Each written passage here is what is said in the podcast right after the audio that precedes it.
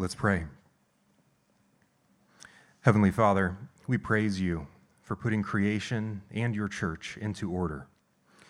When you separated the land from the water, you put chaos into containment, and you made the land a place for us to dwell. When you separated day from night, you set in motion a daily rhythm, giving us fresh mercy every morning with the sunrise. The plants, the animals, the stars, all of them are part of your good ordering of the universe, and all of them have purpose in your eyes. And you gave us the purpose of filling the earth with your dominion. You've made us in your image to be the pinnacle of your created order. We are made to partner with you in your work of filling the earth with your order that points to your glory and your goodness and your wisdom. And so, Lord, forgive us for falling short of your good order. The father of lies is active in the world. And God, have mercy on us where we've listened. Have mercy where we've been deceived and called good evil and evil good. Forgive us for not trusting that you are good in all of your ways. Forgive us for setting ourselves as judges above you for what is good order. Open our eyes every day, and even right now, to how we can surrender ourselves to your good order, most especially how your glory is displayed in it. Father, let our church be submitted to you, and let us see the wisdom in your order. And we pray this for other churches that we partner with in spreading your good news. Specifically, we pray for Canby Christian and their pastor, Aaron Adam, and Trinity Church and their pastor, Thomas Terry. Make the light of your gospel in those churches shine to their whole community and protect them from the enemy when he resists their obedience to you. Give their congregations unity don't let any divisiveness or immorality or unrighteousness remain in their church. Instead, use your word spoken through their pastors to build them up into Christ so that they would be united to him and in him, giving a picture to the world of your holy love. We thank you for your redemption, and we ask that you would complete what you have begun in us. Use your word proclaimed now to purify us to change our hearts and to return us to a place of submission so that your church here can spread your dominion and your glory through the whole earth. All of it in and by and through your Son Jesus, in whose name we pray all these things. Amen. Amen. Amen. You can have a seat. Thanks, Ryan. You can open up to the letter, the first letter to Timothy. I'm excited to start a new book of the Bible with you this morning, and I know you are too, because you're a church that loves the Word. Amen? Amen? And so it's good to be back in the New Testament after spending some time in Daniel. I was amazingly blessed by that book. I hope you were as well. First Timothy, and we're going to be in the first four verses this morning as we introduce the book. This fall, we will have our 10 year anniversary as a church. 11 years ago, we started a Bible study in Keizer with myself, my wife, our brand new uh, twin boys, and one other family. It was a very small first meeting. and the following year, by God's grace, 10, uh, we, we started our, our first official meeting as a church, and now 10 years later, here we are. Friends, take a look around and see what the Lord has done. God is good. Amen? In our first few years being a church was pretty basic, being so small, no one expected much, and so if I strummed a few chords, uh, sang a few songs, yes, I had to be the worship leader as well. I'm amazed anybody stayed. And if I taught through a book, that was really all that was needed. And being such a small community, it was easy to keep tabs on everyone and keep connected. But as with any family that grows and gets older, there has been a need to organize. Many of you new parents who are on your second or third child know what I'm talking about. To bring order to a bit of chaos that comes from a growing family. Imagine if you suddenly had 137 children or 250. what has been surprising to me, though, is that this effort to bring order is often met with a negative response. You see, our society largely rebels against organization, authority, formality, and order. Our culture romanticizes spontaneity and chaos. Just think about an organized date night versus a spontaneous one. Which does society say is more romantic? We prize anything that is organic or grassroots. We say that these things are more quote unquote genuine than something ordered. And this has bled through into the church, especially as the influence of Pentecostalism has grown over the last 200 years. And one of the side effects of this theological battle is that unbiblical theology regarding the Holy Spirit and the church has pitted chaos and spontaneity against organization and order in the church. So we need to turn to Scripture to define what the church is, to tell us who populates it, what its practices should be, who it's to be led by. But my experience with the average Christian today is when asked where to turn in their Bible to see where, what the church is supposed to be, many wouldn't know where to turn. They would be unsure as to where to look to define what the church is to be. And if they did know where to look, they would probably suggest the Gospels and Acts. And they would do so out of the true premise that for one to know the basics about something, one should go to the source or origin. And so there's truth in that. Unfortunately, this view lacks an understanding of the God intended growth and change that was to occur as the people of God stretched the boundaries outward to the Gentiles. The family of God was going to grow. Now, how many of you, to understand what your family would look like today with many children, would go back to your first date? You might have some understanding of the foundation of your relationship, but that would not be information that would be helpful in ordering your family today. The Gospels were intended to be the hinge upon which all Scripture swings, and I'm not trying to lower their importance, trust me. They are the core. The work of Jesus Christ in the Gospels is the core of our faith. Without it, we have nothing.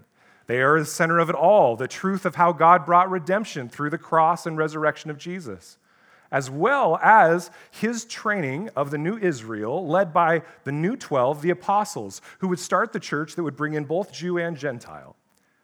And then the Acts of the Apostles, they then came, and they were the transition point as the apostles took the gospel of Jesus Christ to Judea, Samaria, and to the ends of the earth. They established new communities of Jesus followers in urban areas across the Gentile world to act as local assemblies of God's people in the center of the nations, just as Israel once was.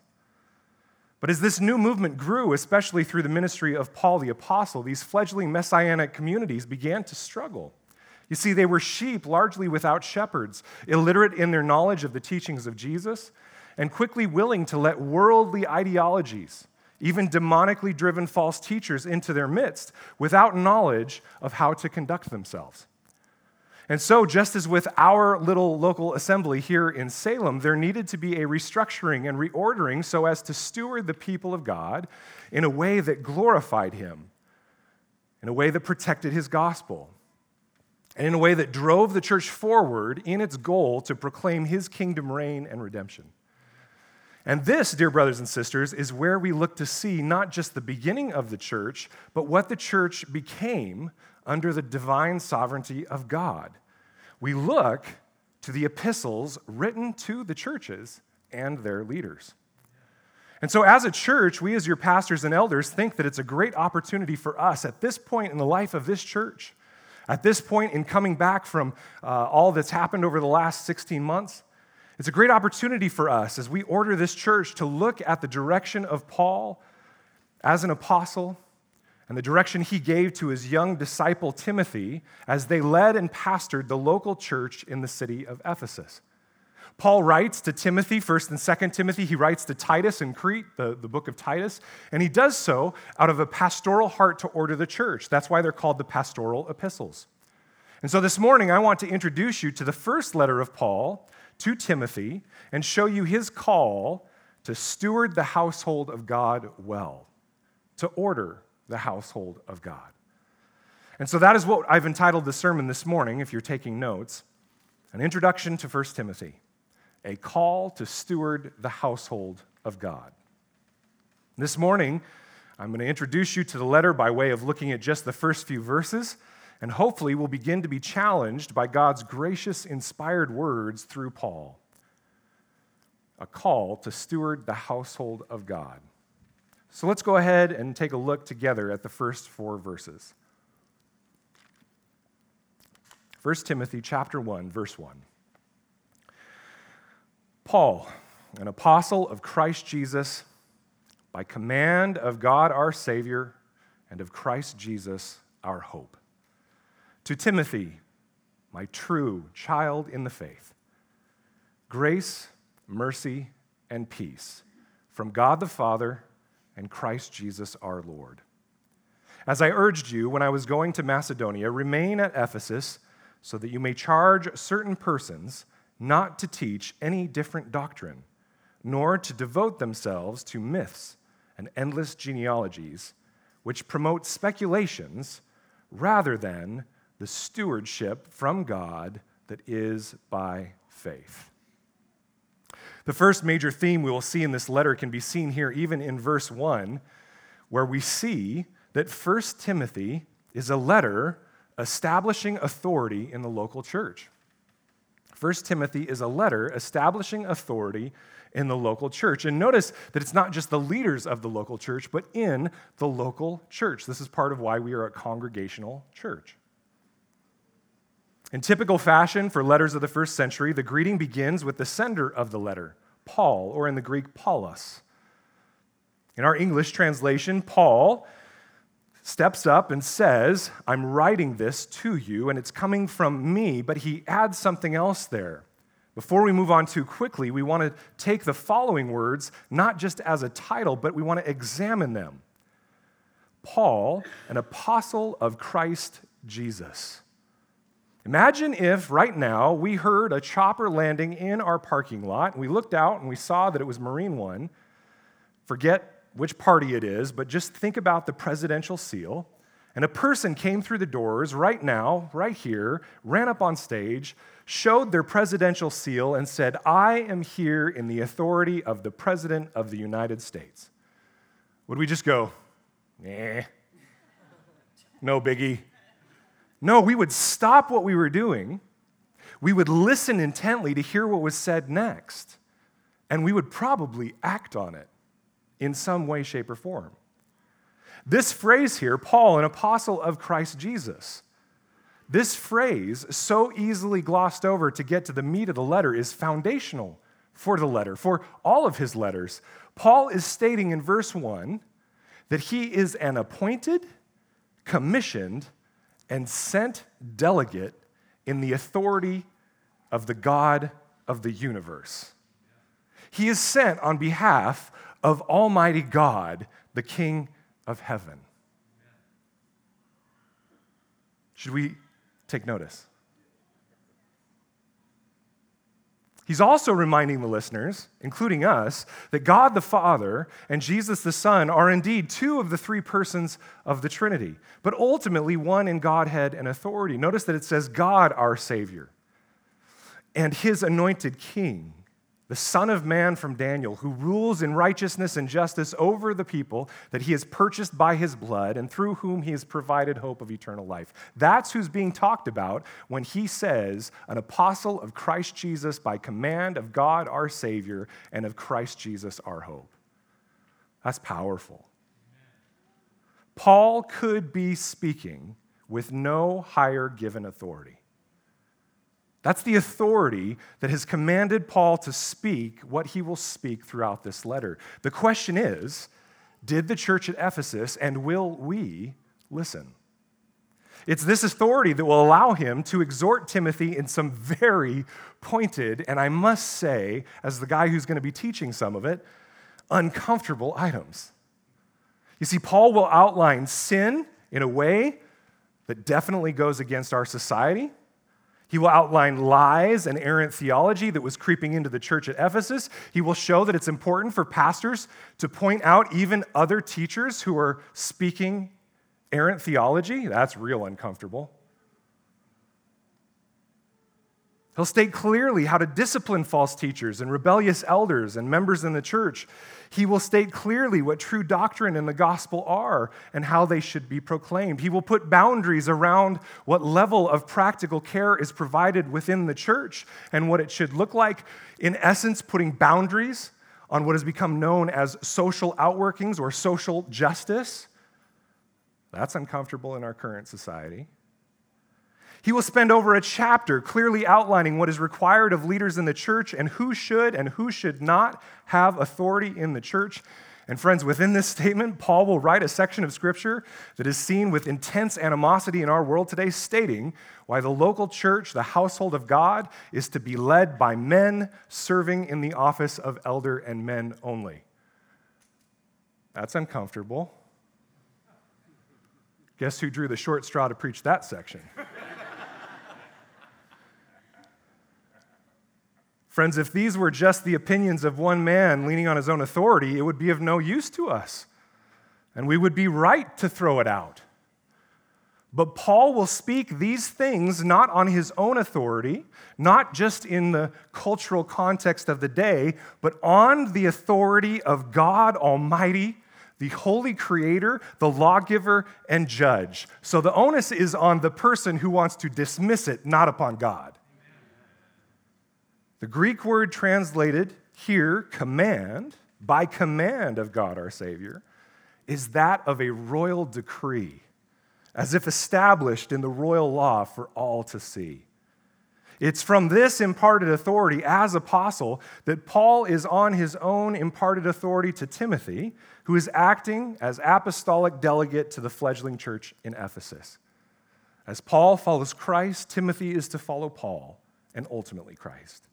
Timothy's job was to set up more permanent leadership structures, appoint elders and deacons, and protect the theology and doctrine that was being passed on among the congregants. Apostolic authority that carries with it the authority of God was present in what he said. And it's only present in the church today when the Word of God is preached as the original author intended, in its context, culturally, historically, linguistically, grammatically, and canonically what we try to preach every time we, as errant men, step into this pulpit. And that is why we take studying Scripture together in this way so seriously. Because if God's authority sits behind a command or belief, we would be foolish beyond reason to dismiss it on the grounds that we know or feel differently or that it makes us uncomfortable. 1 Timothy is no different. As there has been effort over the last 200 years to discredit this book and the things within it by saying that Paul didn't write it. But let me put that to rest quickly. The church saw fit to include this book in its use and canon. And one of its primary uses was to fight back against heresy and false teachers. Do you really think that the church, led by the Holy Spirit, would have simply let it slip into use if it were not genuinely authored by Paul? Now, if you need more information, I could spend the next two or three hours giving you all the details behind why I am firmly confident that the Apostle Paul wrote this to Timothy. And I'm happy to walk through that with you if you'd like. Make a meeting with me, and we can do that. But this is written by Paul, the apostle of Christ Jesus. So we can be assured that he has written a letter here by the inspiration of the Holy Spirit, establishing authority in the church founded upon true doctrine and led by godly men who example God's activity in their lives. But not only a letter establishing the authority in the church, we will also see as we read through 1 Timothy that it's a letter calling for unity in the family of the local church. A letter calling for unity in the family of the local church. Back when our church put covenant membership in place, we taught, taught through the letter to the Ephesians. And in that letter, as we heard uh, from the earlier reading that Kristen read for us, God's desire and plan for the local church is that they are to operate in unity. They should have the collective goal of building up the body of Christ so that it reflects Christ in holiness, in truth, and love. In fact, it is to this end that God gifts the church with people, with leaders who can serve them and help them to stand firm in good doctrine.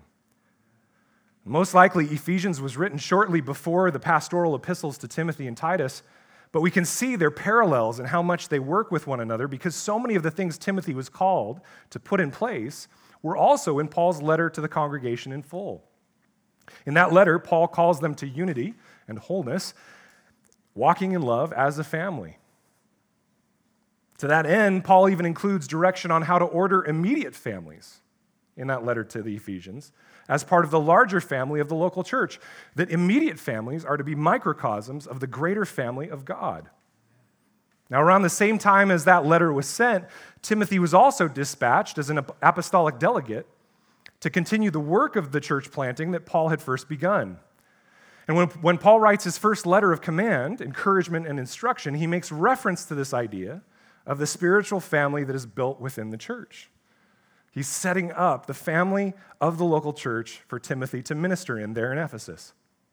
And so, here in 1 Timothy 1, verse 2, we see the same idea in how Paul addresses the primary recipient of the letter, Timothy. But notice what Paul calls him Timothy, my true child in the faith. The Greek word behind true, as it reads here, is genuine, or more importantly, legitimate, as opposed to illegitimate. In the history of Acts and within the salutations of other letters, we see that Timothy was a trusted and faithful companion and co laborer of Paul. Paul trusted him with his baby, the local church that he started up, in other words. Paul most likely yet uh, met a young Timothy in his first trip to the cities of Derbe and Lystra in Acts 13 and 14, but it wasn't until Acts 16 and a second visit to that area that Paul asked Timothy to join him on his missionary journeys. This is from Acts 16, 1 through 3. Paul came also to Derbe and Lystra. A disciple was there named Timothy, the son of a Jewish woman who was a believer, but his father was a Greek. He was well spoken of by the brothers at Lystra and Iconium, and Paul wanted Timothy to accompany him. He took him and circumcised him because of the Jews who were in those places, for they all knew that his father was a Greek. Man, you really had to want to be a missionary in those days, huh? Right?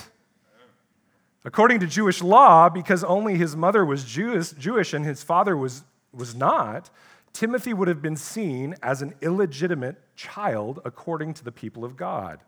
And not being circumcised, he would have been seen as outside the covenant. Even though his mother was a believer, he would have been seen as an illegitimate son of the covenant. But Paul calls him a son in the faith four times in the two letters, and here in 1 Timothy 1 2, he uses the word true or legitimate.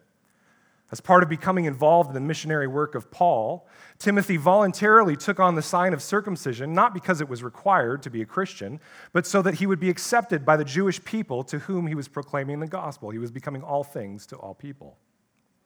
And so, here in 1 Timothy, Paul is stating that it is in their shared faith that Timothy has become a true, legitimate son.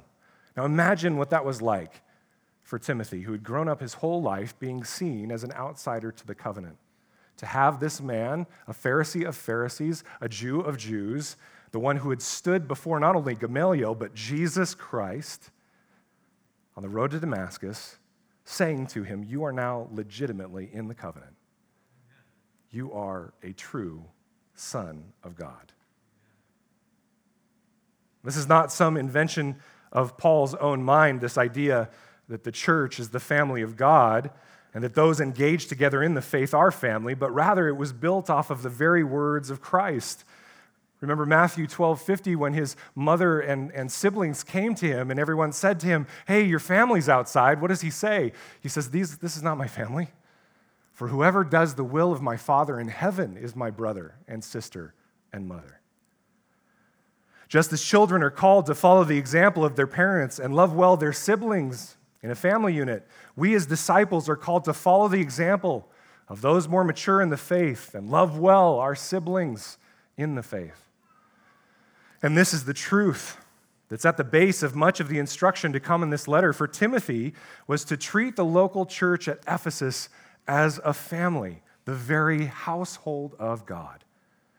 Now, many theologians agree that the central verse that summarizes the point of this letter is actually 1 Timothy 3:14 through 15. You can look there, just turn the page.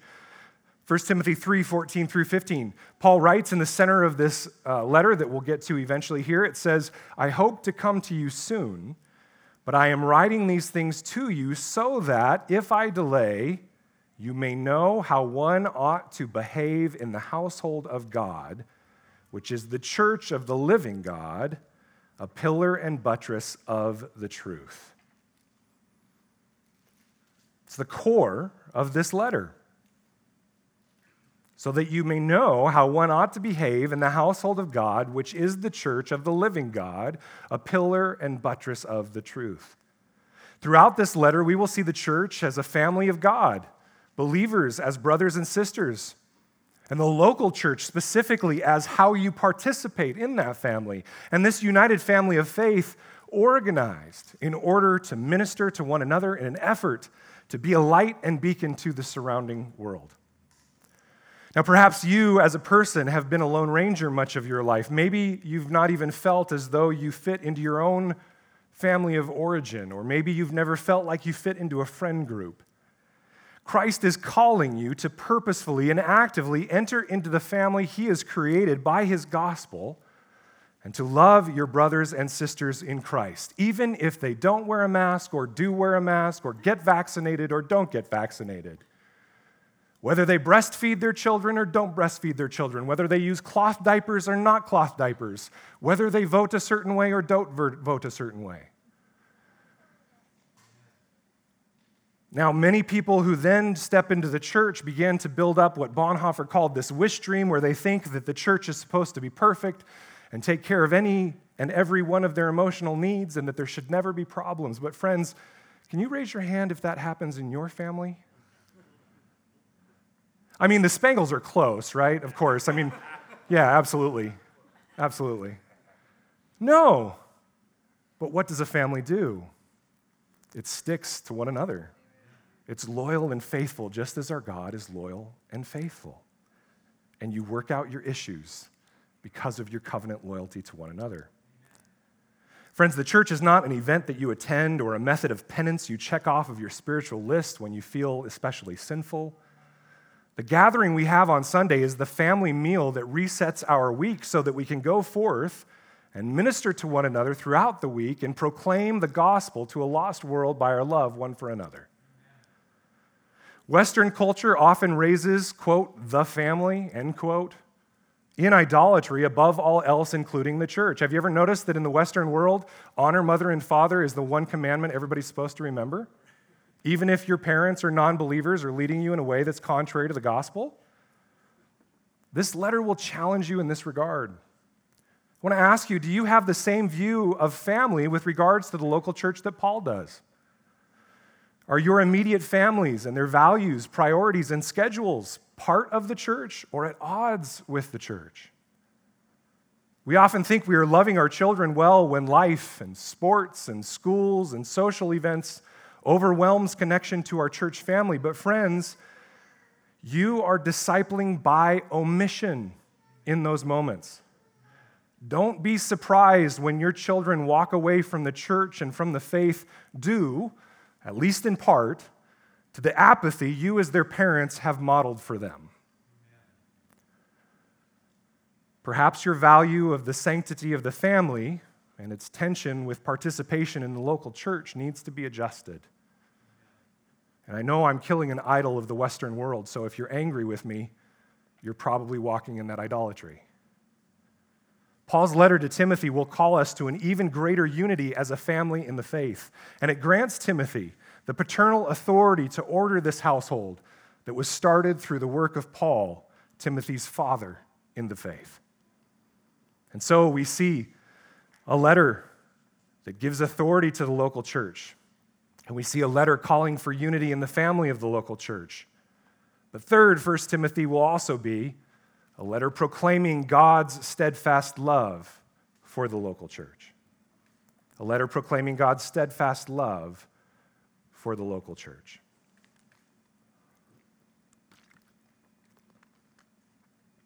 At the end of verse 2, Paul uses a usual greeting, grace and peace.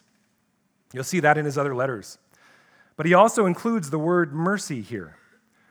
And this word in the Greek is very much connected to the word hesed in Hebrew, the word that means God's steadfast and faithful covenant love that he keeps for his people because of his covenant faithfulness. Often, when the Hebrew word needed to be translated into the Greek, such as in the Greek translation of the Old Testament, the Septuagint, this word, mercy, was the word that was used.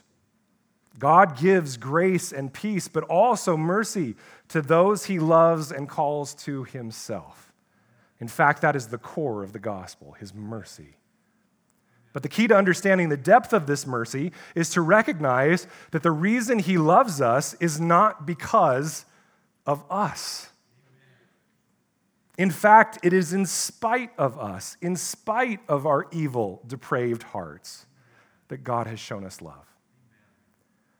That is what mercy is. We deserve death and hell and eternal torment. In spite of that, God has shown us mercy. You see, the gospel has been perverted to be a human centered message that makes it seem as though we are so special and so worthy that God was forced to save us. But, friends, that is why so many are turning from the gospel, or at least that perverted version. Because you see, if human beings are just so innately valuable and special and worthy, then people are right in charging that God is unjust for not saving every one of them. Do you see how that perverse gospel actually turns people away from God?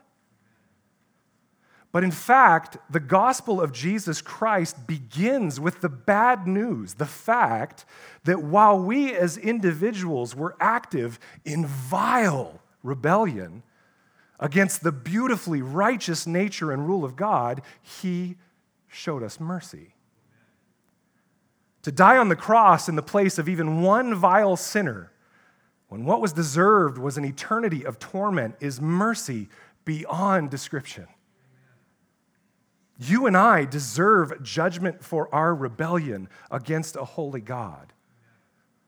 And by his mercy, the Father sent the Son in the power of the Holy Spirit to die a death he did not deserve, so that you and I would be plucked from the clutches of hell that we do deserve. That is mercy. That's the gospel. Friends, Jesus did not save you because you are so special and gosh darn it, he needed you for his team. He saved you because you were the vilest of sinners, and it shows his great mercy to a lost world that he would pluck you and I out of the clutches of hell. Friends, he did not do this for just one vile sinner. He did it for you and for me. He did it for billions over the course of the centuries because of his great mercy. And so Paul speaks forward the speech of God grace, mercy, and peace from God the Father, our Savior. Now, you might pause for a moment here if you're really paying attention and say, Now, Hans, this was written to Timothy. Why are you connecting all of this to the local church? Why are you connecting this mercy to the church? He's giving mercy to Timothy. Well, Look at the end of the letter with me, would you? Just turn, turn a couple pages to the end, chapter 6, and look at the very last phrase. It says, Grace be with you. Grace be with you. In the Greek, that word you is expressed in the plural. See, Greek is, unlike English, protected. Right now in English, everybody's ripping apart the language.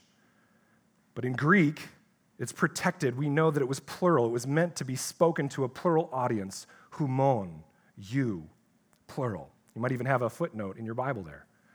This letter, while addressed to Timothy, was also intended to be read to the church, the church that he even pastored. And it quickly became what's called an encyclical or a letter that was passed along to other local congregations so that they could benefit from the fruitful instruction contained within it. You see, in this letter, God is showing such amazing, steadfast love for his people that he wanted the church to know about it. And he's showing that steadfast love in ordering the church and stewarding it well. God didn't work salvation through Jesus and then look at the followers and say, Good luck, figure it out on your own. How many of us, as men who are fathers in this church, would be seen as good fathers, leading our families well, if we didn't order our families, if we didn't make time for certain important things like loving our wives and helping them flourish, like leading our families in devotionals, like making sure our own devotional time was protected, like making sure that rather than spending times playing video games or investing in our hobbies, we're investing in the very disciples that have been entrusted to us under our own roof. So God loves the church through this book because he is saying, I'm going to help order the church and give you a model and example of what your family should look like.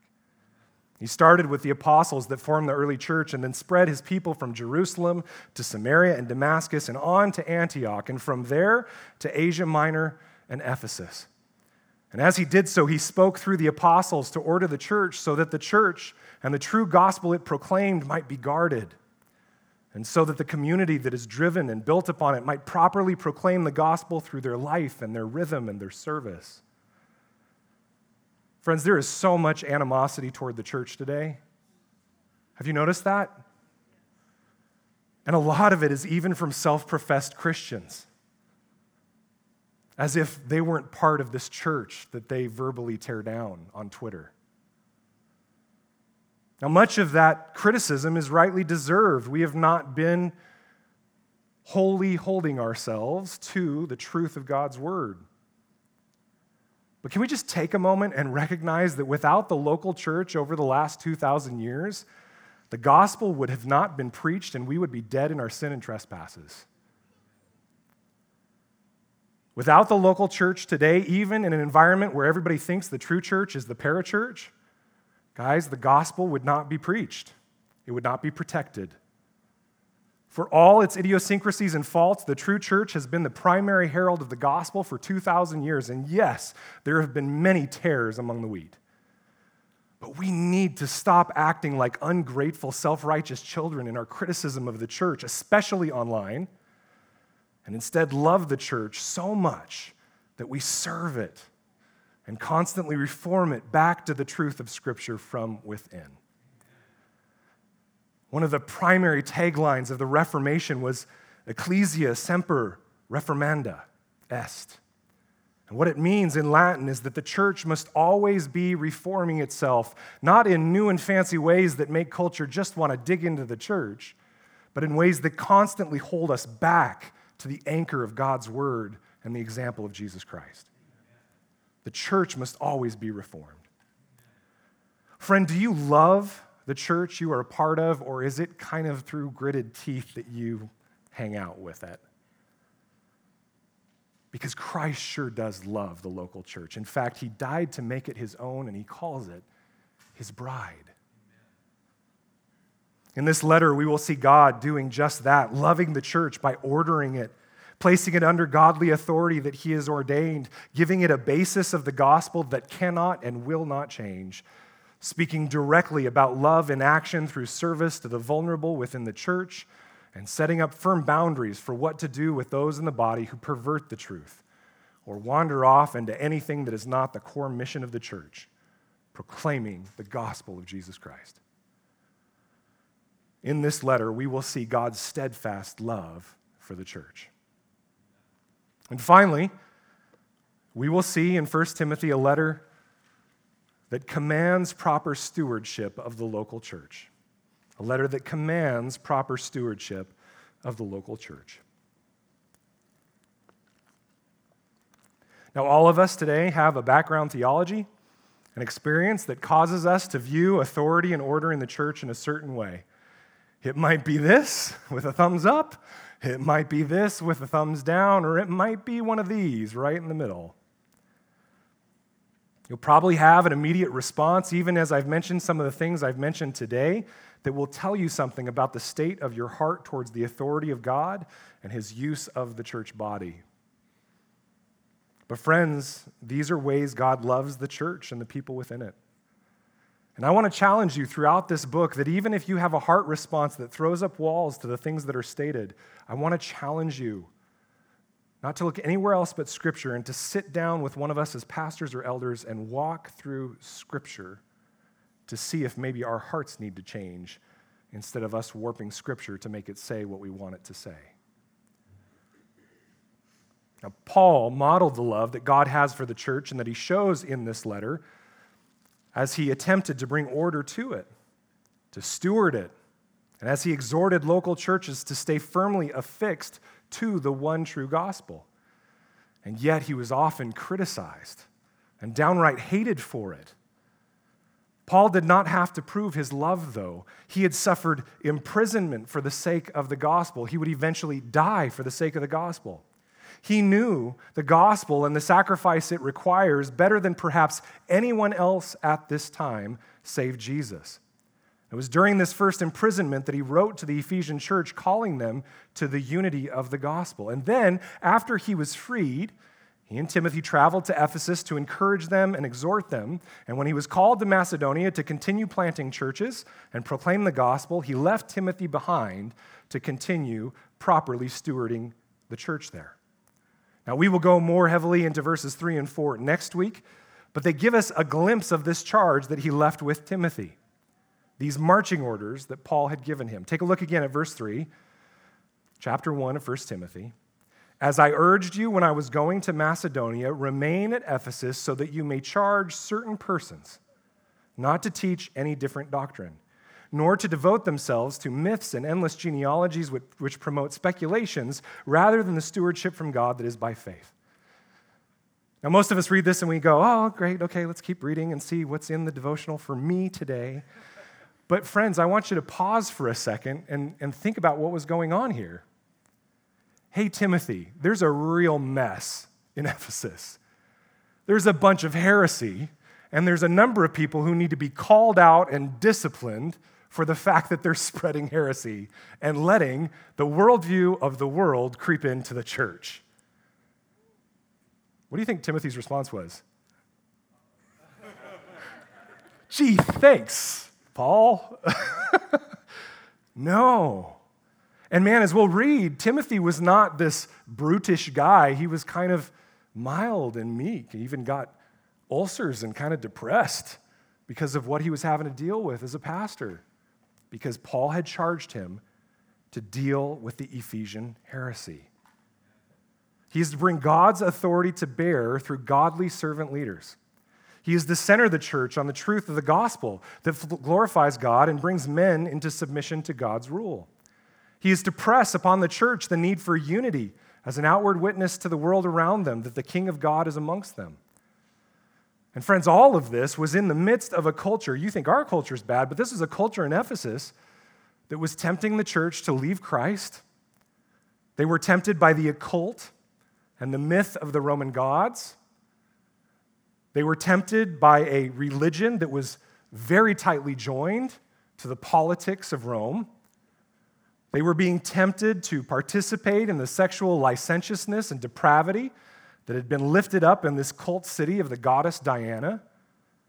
And the church was being split by people within the church, unaware that their perversion of the true gospel and submission to worldly ideologies and worldviews was not unifying the church, but causing division and confusion.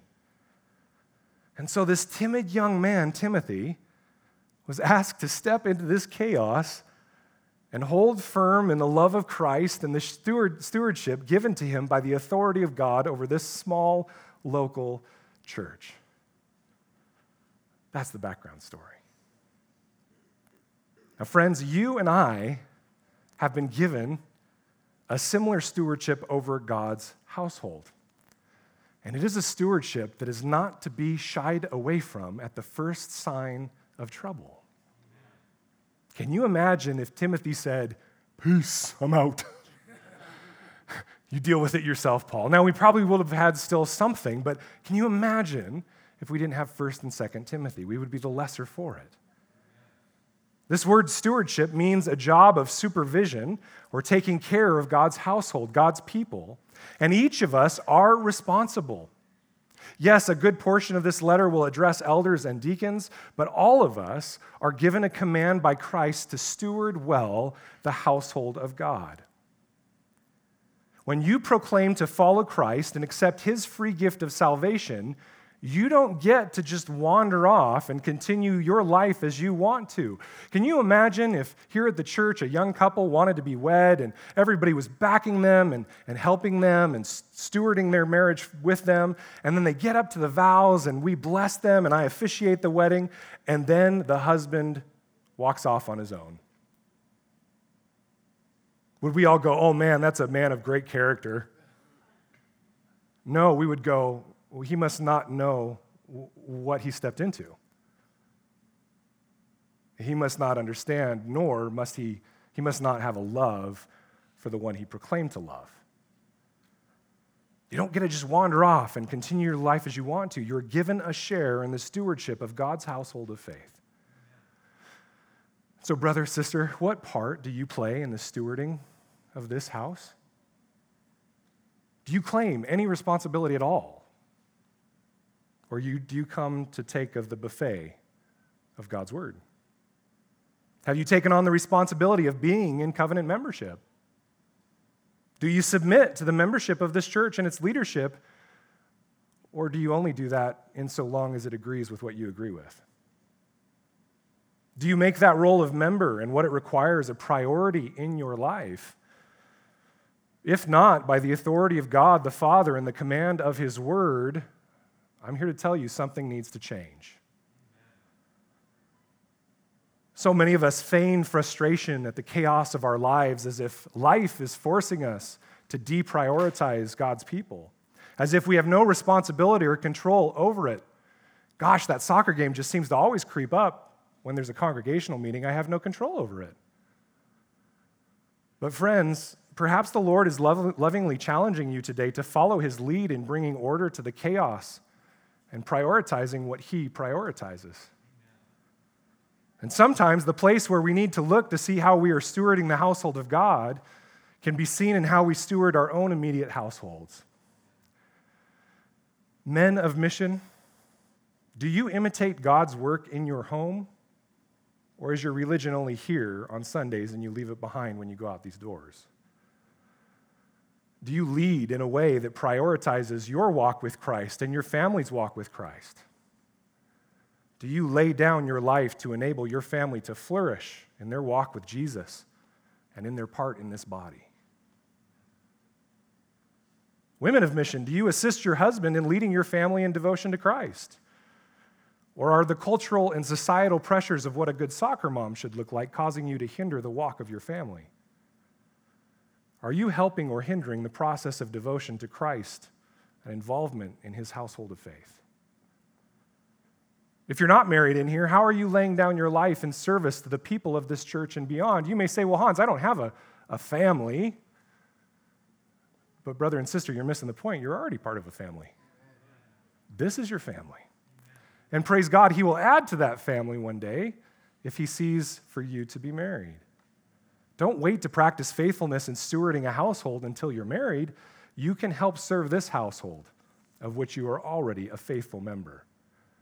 We who have families already know you're part of our family and we want you invested with us. Come join us.